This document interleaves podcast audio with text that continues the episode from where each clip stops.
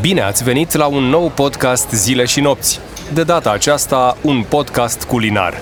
La Gustul Bun și Bunul Gust, te invităm să descoperi totul despre mâncare și mersul la restaurant. În episodul de astăzi vei afla tot ce trebuie să știi despre stelele Michelin, cum au apărut, ce reprezintă și cum se acordă. Este nerecomandat să asculți acest podcast pe stomacul gol. Stelele Michelin reprezintă exact opusul unei cine în iad.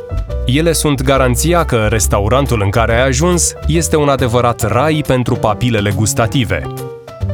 Restaurantele care se pot mândri cu stele Michelin reprezintă o garanție a calității și promit o experiență culinară deosebită. De asemenea, șefii care gătesc în astfel de localuri sunt considerați zei ai artei culinare și setează trendurile în domeniu la nivel global. Pentru a înțelege mai bine importanța acestor stele, ce reprezintă și cum se acordă, este nevoie să mergem la începuturi. Așadar, este anul 1889, iar frații André și Eduard Michelin și-au fondat compania de cauciucuri în Clermont-Ferrand, Franța.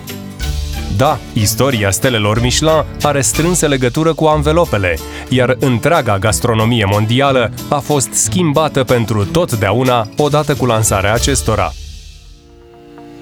La acea vreme, în Franța, nu existau foarte multe mașini, iar André și Eduard doreau să schimbe acest lucru și să-i convingă pe oameni să-și cumpere mașini și implicit cauciucuri. Pentru a face asta, au dezvoltat o idee extrem de creativă, despre care habar n-aveau că va ajunge să schimbe radical domeniul Horeca. Au lansat un ghid turistic prin care îi încurajau pe oameni să iasă din case și să-și exploreze țara. În anul 1900 se lansa pentru prima oară ghidul Michelin, gratuit și tipărit în 35.000 de exemplare, puse în circulație și care cuprindeau tot felul de informații utile pentru călători, hărți, benzinării, sfaturi despre cum să-ți schimbi cauciucurile, cât și recomandări de cazare, zone de relaxare și de restaurante din diverse zone ale Franței. Ghidul s-a bucurat de un mare succes, iar în anii care au urmat s-a extins în țări precum Belgia, Tunisia, Algeria, Germania, Portugalia sau Spania. Până în anul 1920, ghidul Michelin a fost oferit gratuit șoferilor încasând bani doar din publicitatea apărută în paginile sale. Dar apoi André a schimbat total abordarea și a hotărât că ghidul nu va fi respectat la adevărata valoare dacă nu va fi contra cost. Zis și făcut. Din 1920, ghidul a început să fie comercializat contra sumei de 7 franci, iar ce avea să urmeze a revoluționat istoria ghidului pentru totdeauna.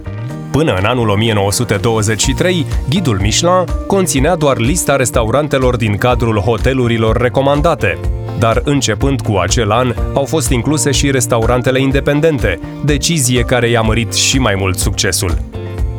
Așa au apărut ghidurile Michelin, ghidul roșu, dedicat restaurantelor de top ale lumii, și ghidul verde, dedicat obiectivelor turistice, zonelor de relaxare, dar și restaurantelor dintr-o anumită zonă. Nu avem un ghid roșu pentru România, dar avem un ghid verde, publicat în 2018 în a doua ediție.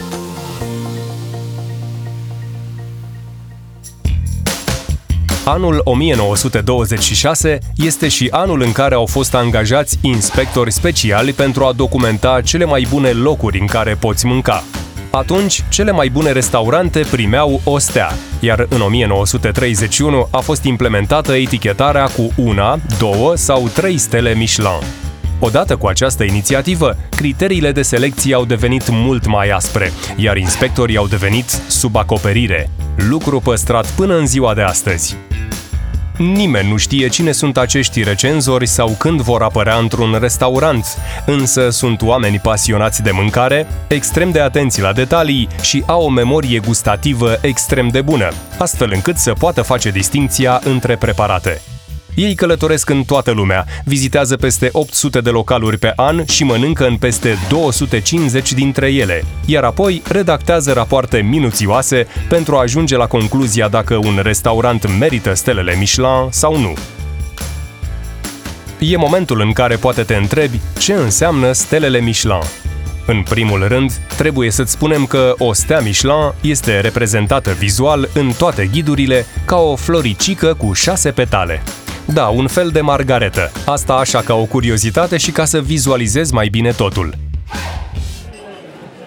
Atunci când un restaurant primește o stea Michelin, înseamnă că servește mâncare de cea mai bună calitate. Și bineînțeles, în spiritul ghidului, înseamnă că merită o oprire pe ruta deja planificată.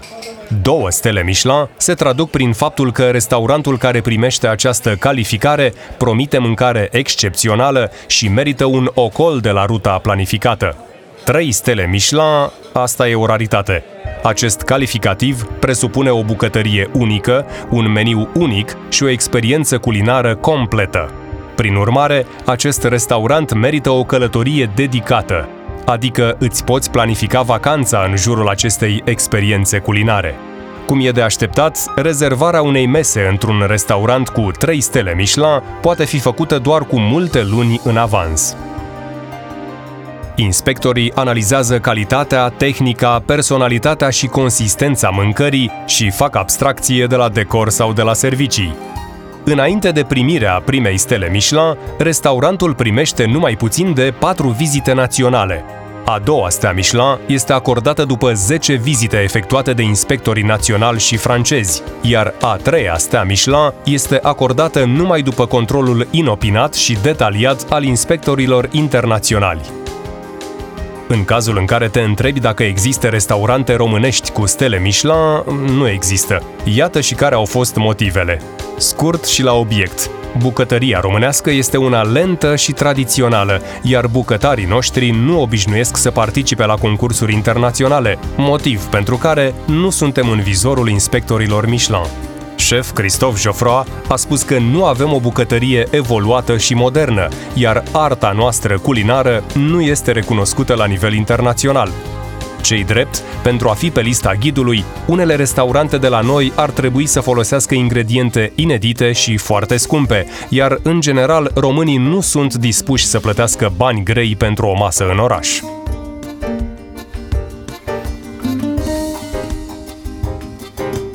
Revenind la stelele Michelin, haide să vedem care sunt restaurantele care le-au primit pe cele mai multe.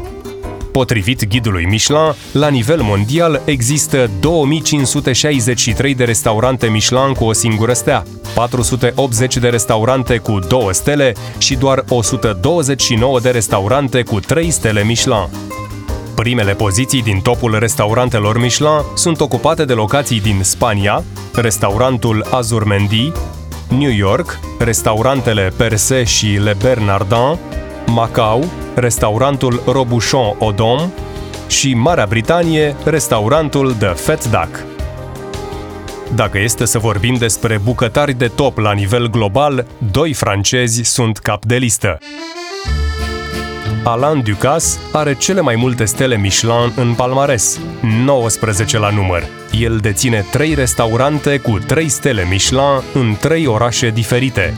Pierre Gagnier are 14 stele Michelin, iar prima a obținut-o la vârsta de 26 de ani. Restaurantul care îi poartă numele, situat în Rue Balzac din Paris, a reușit să-și mențină cele 3 stele timp de 20 de ani. Dar stelele Michelin nu aduc doar lucruri bune. Nu este vorba neapărat de un blestem în sine, ci despre un efort constant, un stres teribil și o presiune zilnică apăsătoare pentru șefii premiați. Chiar dacă obținerea stelelor Michelin înseamnă o satisfacție fantastică, mulți dintre bucătarii geniale ai lumii au cedat presiunii și chiar au renunțat la stele Michelin sau au cerut în mod explicit să nu mai fie luați în considerare. Trendul bucătarilor care au cerut să le fie retrase stelele a început cu Marco Pierre White, cel care în 1994, la vârsta de 32 de ani, primea distinția de cel mai tânăr bucătar recompensat cu 3 stele Michelin. Patru ani mai târziu, în 1998, el a renunțat la ele. Mai mult, Eo Yun Gwon, un șef faimos din Corea de Sud, a dat în judecată Michelin pentru că a primit o stea, deși a cerut clar să nu fie inclus pe listă. Suedezul Magnus Nilsson a renunțat la cele două stele Michelin ale restaurantului său în anul 2019, deoarece era mult prea obosit ca să țină pasul cu modernismul cerut de ghidul Michelin și a vrut să se concentreze pe familie și o viață liniștită. Cel mai tragic exemplu ține de povestea lui Bernard Daniel Jacques Loiseau, cel care a muncit timp de 17 ani pentru a primi 3 stele Michelin în cadrul restaurantului său La Côte d'Or din Franța. Timp de 10 ani a reușit să-și mențină standardele ridicate, dar în anul 2003, pe fondul unei depresii și auzind că este posibil să piardă o stea, bucătarul s-a sinucis. Povestea lui a fost folosită ca sursă de inspirație în filmul Ratatouille. Concluzia în ceea ce privește stelele Michelin e una foarte simplă. Credem că merită să mănânci într-un astfel de restaurant cel puțin o dată în viață, dacă ești curios. Iar în ceea ce privește șefii premiați, zicala ai grijă ce-ți dorești se aplică de minune.